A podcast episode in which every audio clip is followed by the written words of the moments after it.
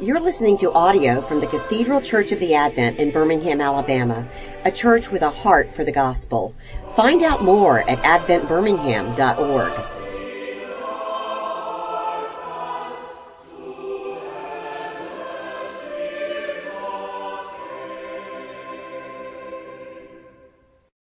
I know there are a number of other classes going on, so I appreciate you coming to this one. Uh, it's the fourth of five lessons here on various views on atonement. And each of these I've started off talking about this great painting here from Matthias Grünewald that, in my opinion, sort of captures some of the great agony, but also mystery, some of the great emotions of a great art, uh, powerful interpretation of what this event means uh, for us, not only as Christians, uh, but for the whole world. And there have been many ways in which the, uh, the church, based upon how this experience was received and interpreted by the apostles, understood what this did for the world. What has this done for us when Christ died and rose from the dead? What, what has changed and how did it change and why did it change? And these are what's called the doctrine of atonement. That is, these kinds of explanations that talks about the change between God and us in light of what Christ has done for us.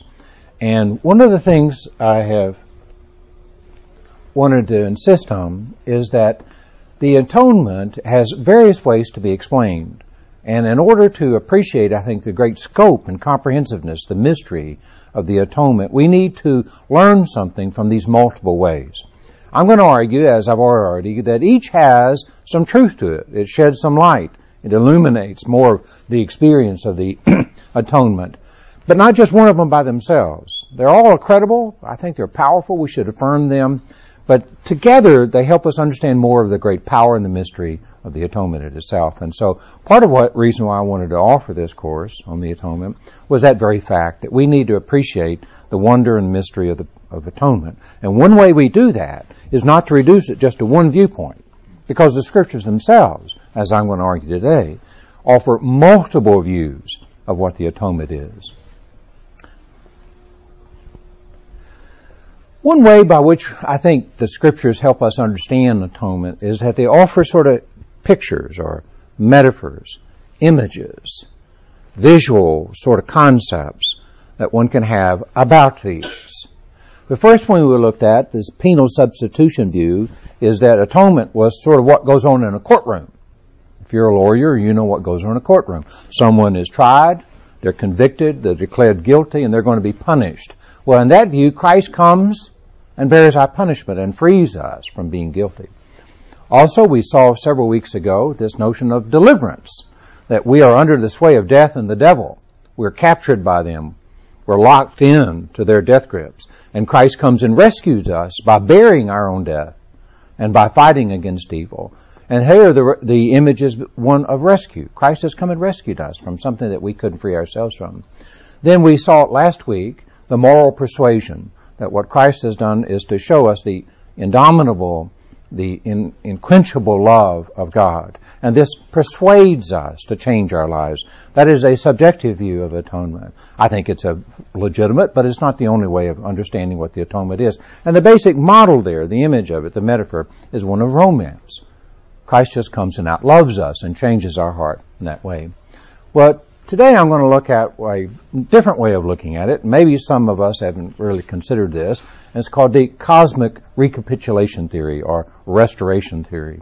And the basic metaphor, and I'll come back to this metaphor at the end of the discussion today, is that it's a hospital, that we're sick. We can't get out of our own deathbed. We have done something because of sin. We have suffered something because of the effects of evil and we're dying. And someone comes and heals us in the world itself. The basic metaphor then is one of a hospital, and that's what I'm calling here the cosmic recapitulation or restoration. Bear with me as I flip through some of this.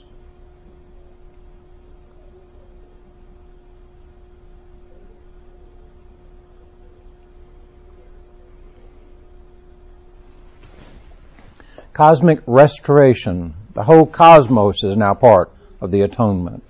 What we saw in the penal substitution is that your problem is solved. God has come in Christ and solved your guilt problem.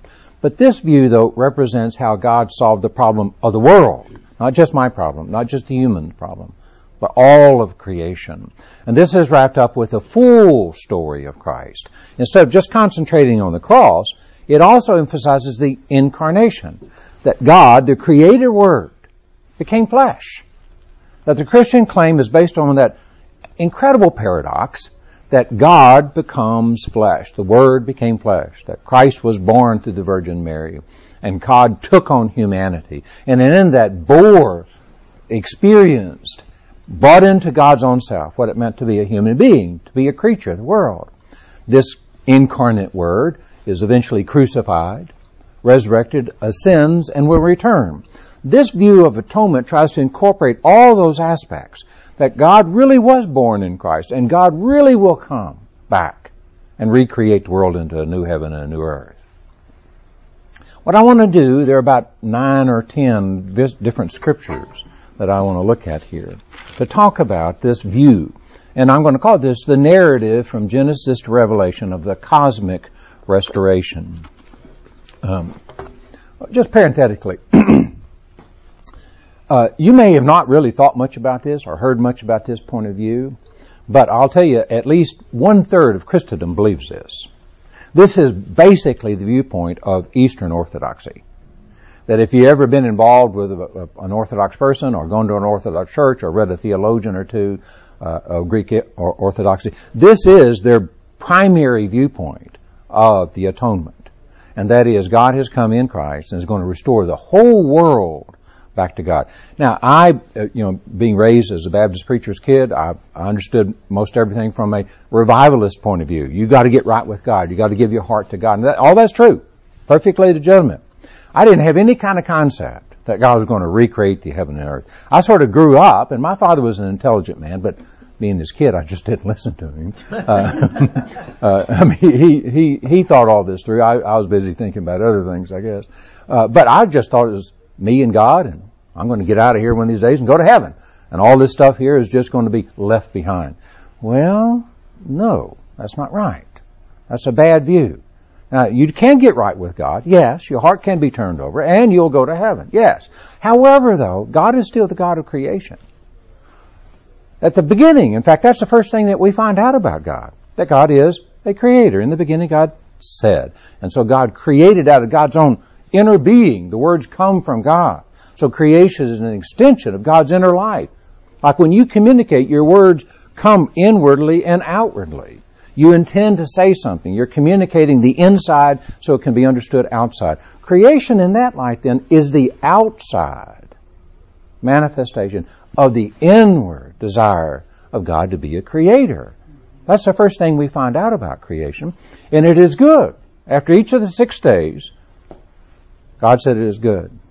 On the seventh day, remarkably, God dwelt on that seventh day. It is a holy day.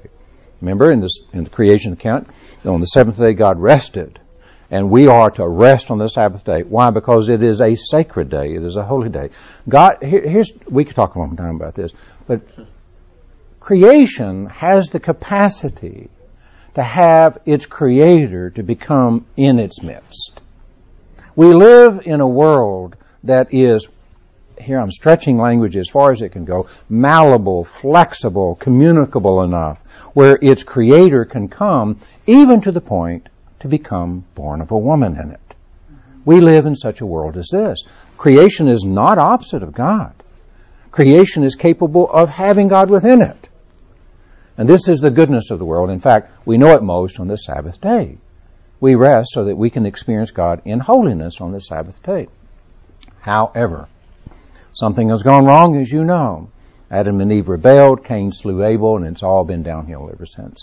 The world is sick, it's marred, it's corrupted because of sin, and consequently the works of evil as well. That the world is, in a sense, not what it is supposed to be. And so we live in a state in which we are separate from God, alienated from God. Well, this begins, I think, I'm just going to look at a few passages here, a long telling of how God intends to restore creation. One of the great passages that I think that indicates this is near the end of the great prophet Isaiah. starting with verse 17. For I am about to create a new heavens and a new earth. The former things shall not be remembered or come to mind. Here Isaiah sees the ultimate culmination of God's work.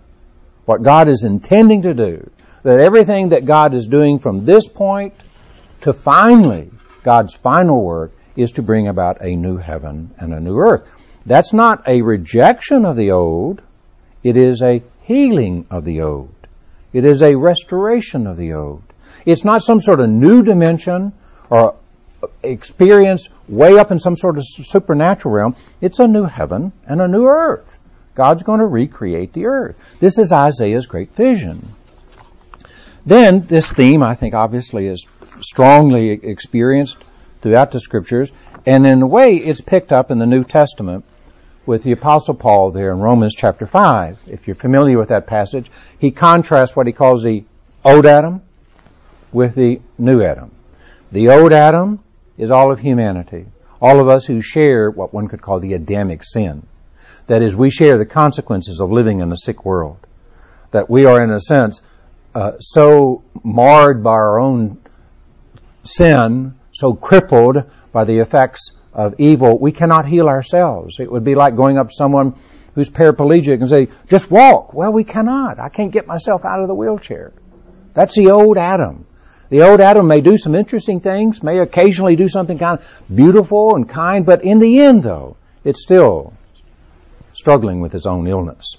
However, though, what Paul says, starting verse 18 in chapter 5, Therefore, just as one man's trespass led to condemnation for all, that's our state. We are the old Adam. So one man's act of righteousness leads to justification and life for all. What Christ has done is to make possible justification and life for all. Not just me, not just you, not just us, but for all. Christ's justification is a healing of everything Therefore, he is indeed the new Adam. Then there's this wonderful passage uh, by the Apostle Peter, 2 Peter, chapter 1, verse 4. I'll, I'll back up and go to verse 3. His divine power, talking about Christ, has given us everything needed for life and godliness through the knowledge of him who called us by his own glory and goodness. Thus he has given us through these things his precious and very great promises, so that through them you may escape from the corruption that is in the world because of lust and may become partakers of the divine nature. We have a capacity through what Christ has done for us to partake. Interesting word, or participate. To join with. It's not that we become divine. That's never a biblical concept at all. Not that there's anything God about me, but that in some ways Christ has enabled us to participate, to partake of the divine nature. We can become so one with God that God's reality, God's glory, God's majesty just folds over onto us and we radiate because of that. Not because of anything innate in us, but because of the presence of God. We can partake in the divine nature. That's an incredible claim. I'm going to come a little later on about why the church stayed with that idea and why it was so important for us to believe that we could actually become one in, in relationship, not in substance, but in relationship with God. Then I'm going to go to another sermon here by, uh, by Peter. It's in Acts chapter 321.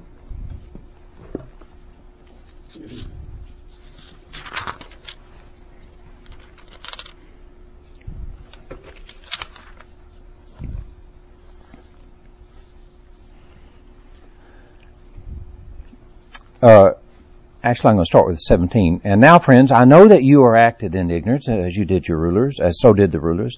In this way, God fulfilled what has been foretold through all the prophets, that his Messiah would suffer.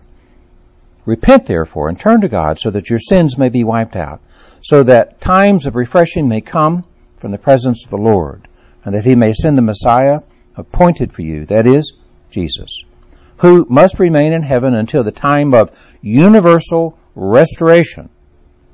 that God announced long ago through his holy prophets. New heaven, new earth. Christ is at this very second working in God's own unique, mysterious ways towards this universal restoration. Or another word to another way to translate is recapitulation. That Christ is working in a way now to restore what was sick, broken, lost, disabled, corrupted, back to its original relationship with God. Some way or another, Christ is working through human history to restore everything, not just me, but everything, the new heaven and new earth, back to God. In a way, we can understand providence, you know, personally, God answers our prayers, collectively, God undergirds the church with gifts, but we can also understand it cosmologically, that God providentially is working within everything, in a sense, to reorder it so it would be in its proper glory with God. That's a powerful notion. The apostle Paul repeats it a couple more times in Ephesians chapter 1 verse 10. Here he says, uh, actually I'm going to back up to uh, 7. In him we have redemption through his blood, that is atonement. The forgiveness of our trespasses according to the riches of his grace that he lavished on us. With all wisdom and insight, he has made known to us through the mystery of his will, according to his good pleasure that he set forth in Christ, as a plan for the fullness of time to gather up all things in him things in heaven and things on earth, the new heaven and the new earth that Isaiah talked about. Here Paul says, again, Christ is gathering up all things, reconstructing them, restoring them, rightly orienting all things, so that at one point the whole world will radiate with the glory and the presence of God. Same idea is picked up in Colossians chapter 1 verses 17 and 20. Uh, verse 15. He is the image of the invisible God, the firstborn of all creation. For in him all things in heaven and on earth were created, things visible and invisible, whether thrones or dominions or rulers or powers, all things have been created through him and for him. He himself is before all things, and in him all things hold together. He is the head of the body, the church. He is the beginning, the firstborn of the dead so that he might come to have the first place in everything. For in him all the fullness of God was pleased to dwell. And through him God was pleased to reconcile to himself all things, whether on earth or in heaven, by making peace through the blood of his cross. The atonement, what we saw there in the Isenheim altarpiece, that act enables the whole world now to be reconciled to God. Christ here holds together everything Christ as the creator word in the beginning was the word, all things were made by the word, became flesh. This one that we know in the person of Christ is indeed what holds together everything. Think of it like uh, using the metaphor again of sickness in hospital. That one can be sick and have a disease, but the, the immune system kicks in and slowly over a period of time overcomes the invasive bacteria or virus that inwardly within the body there's this wonderful immune system. Well, what we see here is that in creation itself, there's a power at work, an immune system at work. That Christ, in a sense, is the eternal immune system that is healing the world. So that all things can be, they can throw away their, their crutches, they can get off the wheelchair. That the effects of sin and evil will eventually be healed and wiped out and we can be restored and all experience God again in the new heaven and new earth. It's a, it's a powerful concept. Uh, two more verses. 1 Corinthians 15. This is, uh, the, 1 Corinthians 15 is perhaps one of the great chapters in all the scriptures that deal with the future, in particular with the resurrection of the dead. And in that, the apostle Paul comes to this conviction that is when Christ raises everyone from the dead, but in fact, starting in verse 20, Christ has been raised from the dead, the first fruits of those who have died. For since death came through a human being, the resurrection of the dead has also come through a human being. For all die in Adam, the first Adam, so all will be made alive in Christ, the second Adam. Pardon me. But each in his own order, first Christ the first fruit, then at his coming those who belong to Christ. Then comes the end, when he hands over the kingdom of God the Father after he has destroyed every ruler and every authority and power, for he must reign until he has put all his enemies under his feet. The last enemy to be destroyed is death. For God has put all things in subjection under his feet. But when it says all things are put in subjection, it is plain that this does not include the one who has put all things in subjection under him. When all things are subjected to him, then the Son himself will also be subjected to the one who put all things in subjection under him, so that God may be all in all. God's going to be all in all. All of creation now will be filled with the presence of God. That the course of history is being moved, processed in a way in which Christ is subjecting all these things that have become the enemy of God to a point where finally, by atoning for it all, to use the other word that Paul used, justifying it all, healing it all. He offers it to God the Father, and then the glory of God will permeate every molecule of creation. And it will bask in the great majesty of God. This is the God is all in all. What a magnificent view. This is picked up finally here in this great narrative of the restoration in, in Hebrews, I mean, excuse me, the book of Revelation, chapter 21, verse 1. This is Isaiah's vision where it all starts. Then I saw a new heaven and a new earth, for the first heaven and the first earth has passed away, and the sea was no more. This is what the Apostle John sees. The revelation that he has here is what also Isaiah saw. He sees the final culmination of all the work of Christ redeeming, restoring, justifying the world so that God can be all in all. And that's a new heaven and a new earth. It's a magnificent vision. It's part of the biblical story. It is a great narrative that connects Genesis to Revelation. That sin, death, and the devil hasn't so abused the world that God is neglecting it. That our pride and arrogance and malice and greed and hate and envy, all these things that have just sickened the world, introduced bacteria spiritually, virus spiritually into people's lives and created such mayhem that the story of history, as Hegel said it is, it's the slaughter bench of humanity. It is. But God's love is even greater than that, than our harm. God's desire to be at one with God created is so powerful that God will work in a way to heal that. Let me ask you a question before I move on. In light of this, this is going to sound a little flippant, but I'm halfway serious in asking, do all dogs go to heaven? Do all dogs go to heaven?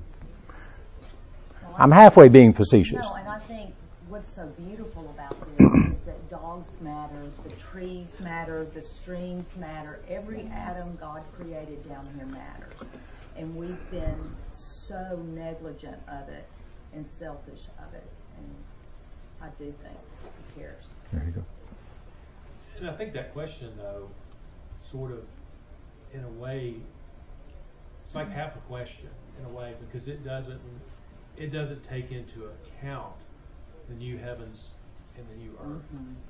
Right. And so, I mean, it, it seems to me to just you know when you bury Fido in the backyard, does you know does mm-hmm. his spirit, you know. Yeah, I think right. That's not the I agree. I agree with you. You know, the, the, the question is, are, are they going to be there with the new creation, new heavens and earth? And I would say yes.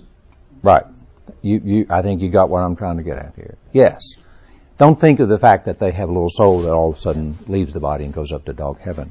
That, that doesn't quite capture the full significance, I think, of this great narrative. That God loves creation. God loves dogs. I, I could sit here, I know I could sit here four or five hours and just go over 30, 40 verses in the scripture that talk about how God knows all the animals of the world. God knows every bird. God cares for the beasts of the field. He feeds them. Go read Psalm 104. You cannot help but just just ex- elevated, eh, eh, you know, ecstatic with the great care that God has for everything, not just your soul, not just me, but for everything. God cares for it all. And God is the great physician. And God's going to heal this. And this is the great hope that the doctrine of atonement gives us. And so, yes, we should care for the rocks, the trees, and so. Why? Because it's God's. And we're here as a representative of God, not as a God over it, but as a representative of God of creation, giving it this, this great word that this is not the final event that's going to happen to you. The evil here, the sickness here, the death there, the marring, the polluting, that's not the final word. The world's not going to end up as a big dump, a big garbage disposal. That's not the world. We have brought it to that, but again, the power of God as the great physician is going to heal this. Yeah. But the, you know, asking the, you know, does the dogs go to heaven also sort of illustrates that the question about us is also bigger than that. And it's kind of what you were saying earlier when you were young, that you know, it was just between you and God, and yeah. I'm good. You know, I'm going to go to heaven, and it's it's so much more. Not that that's insignificant. Correct. but it's just it's part so, of the story. It's, yeah, it's so much. It's so much more than that. And I didn't realize when you made the comment earlier that sort of this was sort of the dominant view of the, of the way the Eastern Church That's right. looked at it. That's right. And you know, I would say that the Western Church could do a better job. Oh yeah, exactly. Exactly. I agree. As well. I agree. Yes. Um, can this be used as a, a proof that the, that God is going to save everybody? Universalism. Universalism. Well, I, I know why you asked that question. Uh, give me about 15 minutes okay. before I'll offer an answer because I want to look at a couple of theologians and how they might respond to that question. What I want to do now is to look at how some very famous theologians in the history of the church have built on this biblical narrative that God is the creator, there will be a new heaven and the earth, Christ has justified us to the point where eventually we'll be all in all with God and experience the eternal glory of God in a new heaven and in a new earth. Irenaeus, a magnificent early church theologian, he was the bishop of Lyons. You see there his dates. He died in 202. Uh, he also lived in a part of what one could call Asia Minor, then southern France, that was very much in the throes of a controversy with what was called Gnosticism. Gnosticism was an early religious movement that was very powerful, very dominant in some ways, uh, that uh, mingled some Christian teachings with other concepts of God and redemption and so on. But at the heart of Gnosticism was this idea of a radical dualism of spirit and matter. Spirit is good, matter is inherently evil. The world, because it's material, is evil. Salvation then is to get out of this realm of darkness, this realm of evil. And Christ, in some of the Gnostic works, is the one who comes from above, who tells us the secret stories. The word Gnostic means knowledge, gives us the secret knowledge, and hence enables our souls to be liberated out of the earth. Because there's no way the Creator God, I mean, the, the, true eternal God, the absolute God, could have made a world like this that could become so corrupted and dark. God's you know plan of salvation is to get us to be escaping this, not to be reforming it or restoring it. And so this became a very powerful alternative to Christianity, as in some ways I think it is today. A lot of religiosity, oftentimes going on in church buildings, uh, is basically Gnostic. That is, the world is evil, you're God inside, God's, Christ is here to awaken your divine nature so that you can go back to the eternal God. That, that, I think, is true on, on both the left and the right, by the way. But Irenaeus knew it to be fundamentally wrong, even though it was popular, because it is so contrary to the heart of the scriptures. Because the very, as we said earlier, the very first thing we find out about God is that God made the world and called it good. Mm-hmm. An evil God did not make the world. God made the world. We marred it. Evil has crept in into the world. Not that God corrupted it, but that evil crept into the world and corrupted it, and God's design is to restore it. So Irenaeus fought hard against that notion. That is this dualism that separates God from creation itself.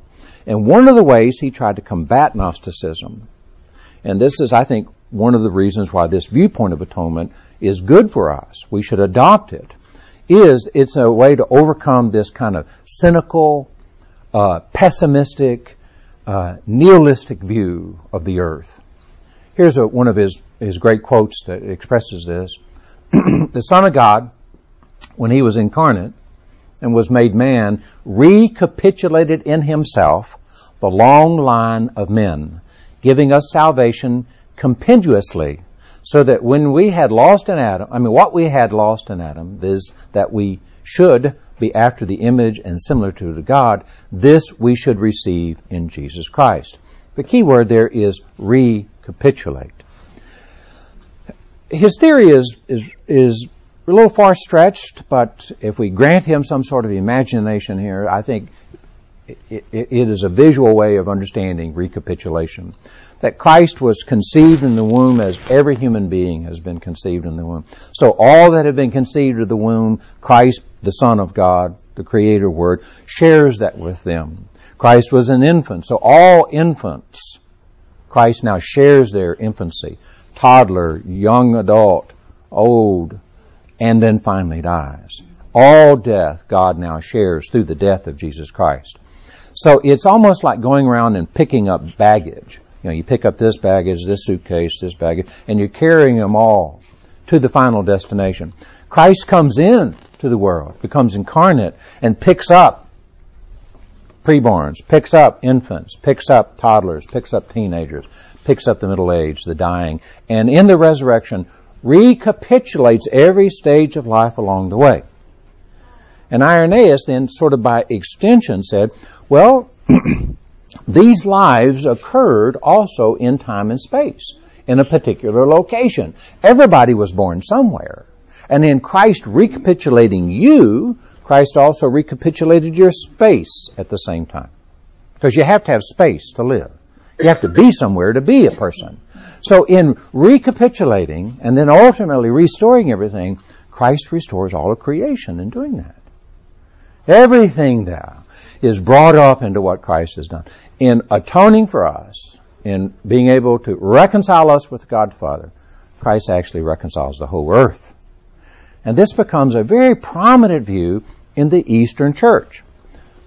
Another famous theologian that contributed much to this was Athanasius of Alexandria. If you read much of the ancient church, he is one of the um, Hall of Famers, I would say, Athanasius.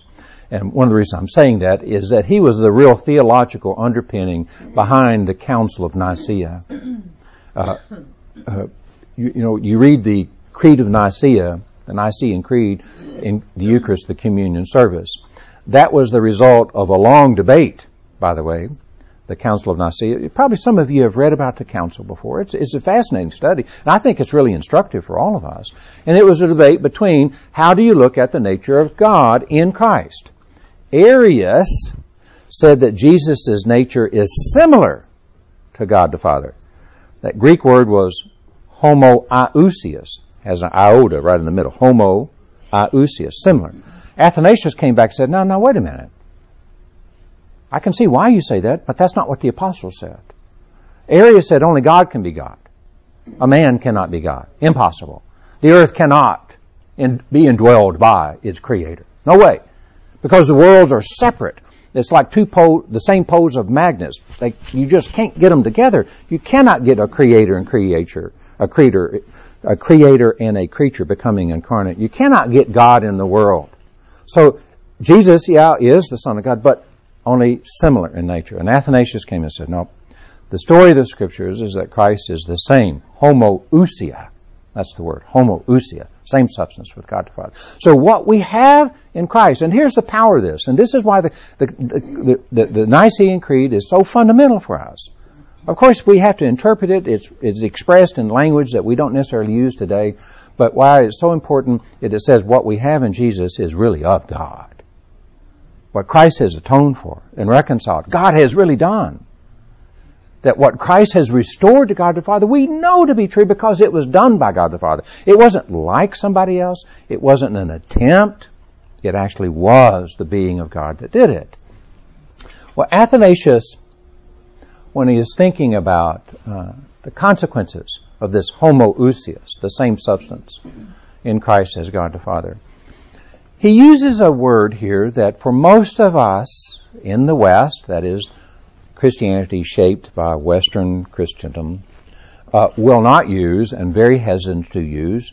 And so we're going to have to work a little hard here to understand what Athanasius meant by it. And that is the end result of the atonement is theosis, T-H-E-O-S-I-S, or divinization. You become divinized because of Christ's atonement. Now, there's no way Athanasius would ever say you are homoousios with God. Only Christ is homoousios. We don't become God in the atonement. I'm still a creature that needs to be redeemed. But I can become so at one with God because of what Christ has done that God's reality takes me over and I become divinized. Look at it like this. It's like uh, if this room were completely dark and we put Gil up here on the front. We got a big, huge spotlight and just shined it on him. He would become illuminated with that light. We wouldn't know who he was without that light. Without that light, we wouldn't recognize him. That light illuminates his being. Well, what Christ does is Christ illuminates us. We become, in a sense, one with the light. God in Christ, the source of that light. And that's what he means by theosis. Here's some quotes from this very significant book called On the Incarnation. God became man so that man might become gods. Again, that's not homoousios. It's becoming one with God, not as God. also, for the solidarity of mankind is such that by virtue of the word's indwelling in a single human body, the corruption which goes with death has lost its power over all. Christ indwelled in us Therefore, we have the power to overcome the death that he overcame. Now, it's not because you've got something in you that can defeat death. It's not that I possess something. Even my soul. My soul will die with me. When I die, I die body, spirit, and soul because all of that is a creature. However, though, because of Christ's atonement, redemptive power, Christ, in a sense, dwells within human nature, just like that enzyme system that I was talking about as an analogy. Christ comes within our bodies through the work of the power of the Holy Spirit and is able to transform us into a resurrected state. We become divinized, so to speak. We become at one with God because of the power of the work of the Holy Spirit within us. So Christ here then not just does that for you and for me, for your parents, your children, but he does it for dogs. He does it for the trees. He does it for all of creation. That the creative power of God is not just a human thing, not just anthropocentric. It is creation-ocentric. That is, it comes within all elements of creation and revives it, regenerates it in a sense. Athanasius also had this view that um, all the world is going to be restored.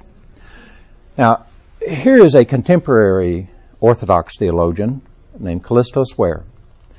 Uh, he was born in 1935, so he's he's well up into his age. Uh, I don't know if he's still active. He was what's called the Metropolitan of Orthodoxy in Great Britain. He probably is the most widely known and quoted uh, Orthodox theologian. He taught at Oxford for a number of years. Uh, I actually had the privilege of, of going on a retreat that he led in Walsingham, England. Uh, I had befriended an Orthodox priest when I was studying at Cambridge for a semester, and he said, "Hey, would you like to go on a pilgrimage to Walsingham?" Uh, that's another story. And I said, "Well, sure, I'd be glad to." And it's going to be led by Kallistos Ware. And I went, "Whoa, that's that's pretty good privilege here," because I had heard of him before.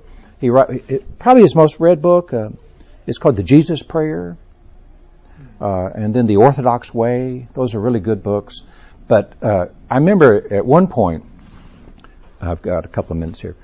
Uh, Kallistos Ware said that um, he was talking about Origen, another ancient theologian, very definitive for the orth- Orthodox viewpoint. That Origen said that if if you were to turn over a rock, God would be there. Now, once again, coming from the revivalist background that I was raised in, such a concept is different, weird, incredible. But not if you think God is restoring all of creation. Not if you think that the world means so much to God, God's not going to abandon it. Not if you think that the world is inherently evil and opposite of God. But if we think that God loves the creation that God started, that God wants it all to be part of the original intention that God had for it, then yes, every rock you pull back, God is in there. God is everywhere working to restore everything. Back to your question. Does that mean everyone eventually will be restored? Typically, the majority of people who hold this would say yes.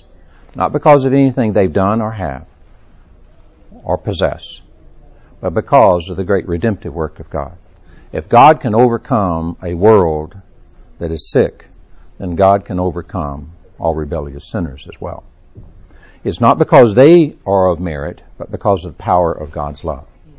Now, some argue no that uh, I've read also people who maintain this view. you ever heard of the old morality play called the Harrowing? I mean, the Harrowing of Hell.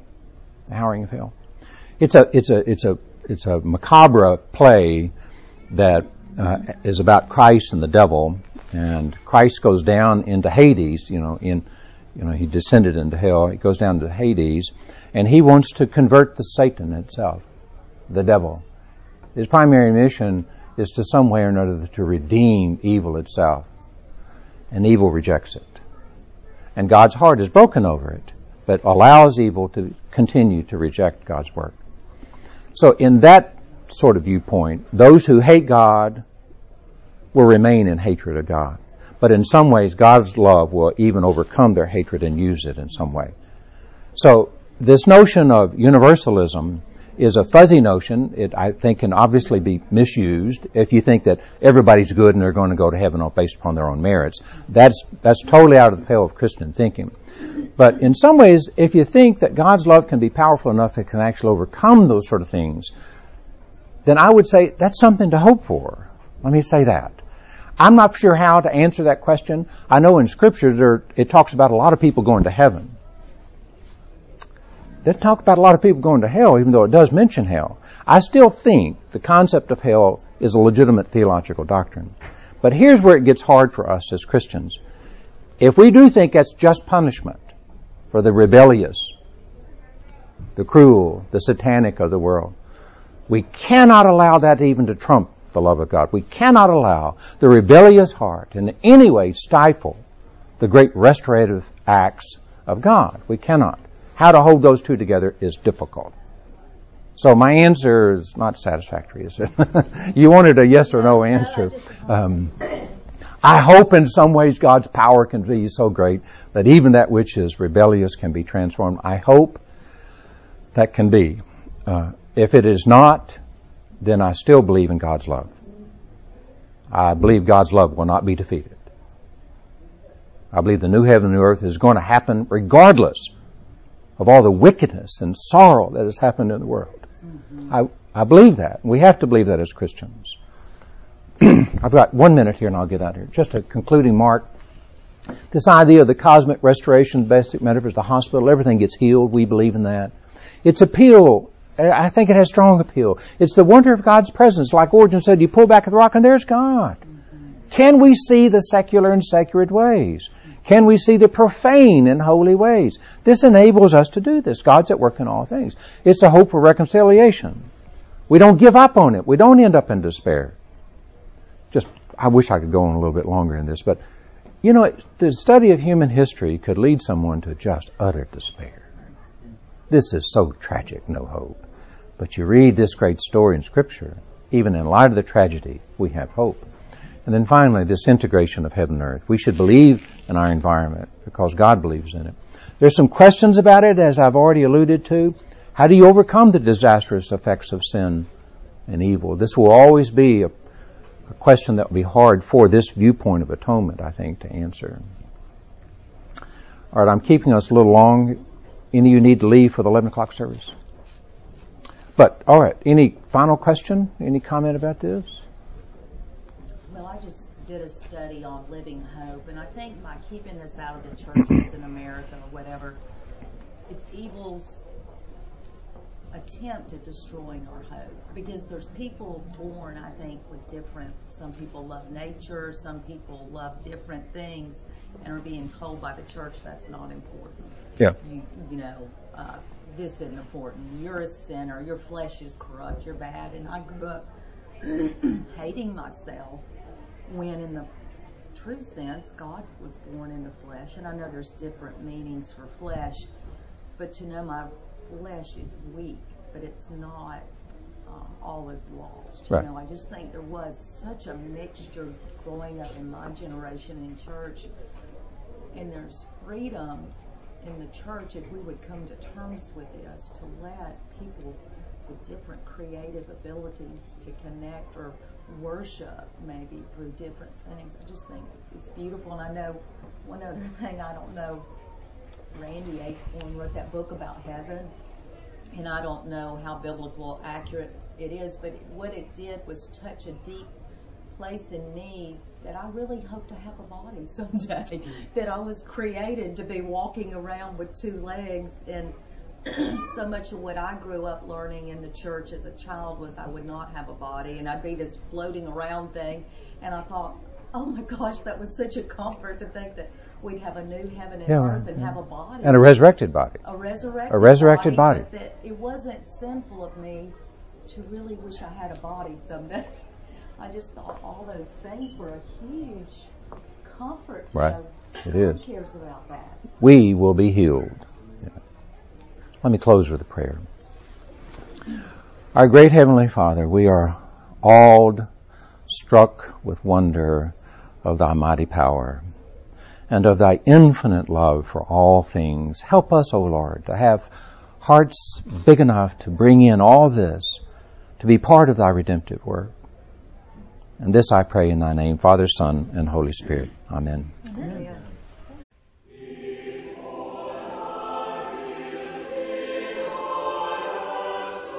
You've been listening to audio from the Cathedral Church of the Advent. If you live in Birmingham or find yourself visiting, we hope you'll join us at one of our Sunday services. Find out more at adventbirmingham.org.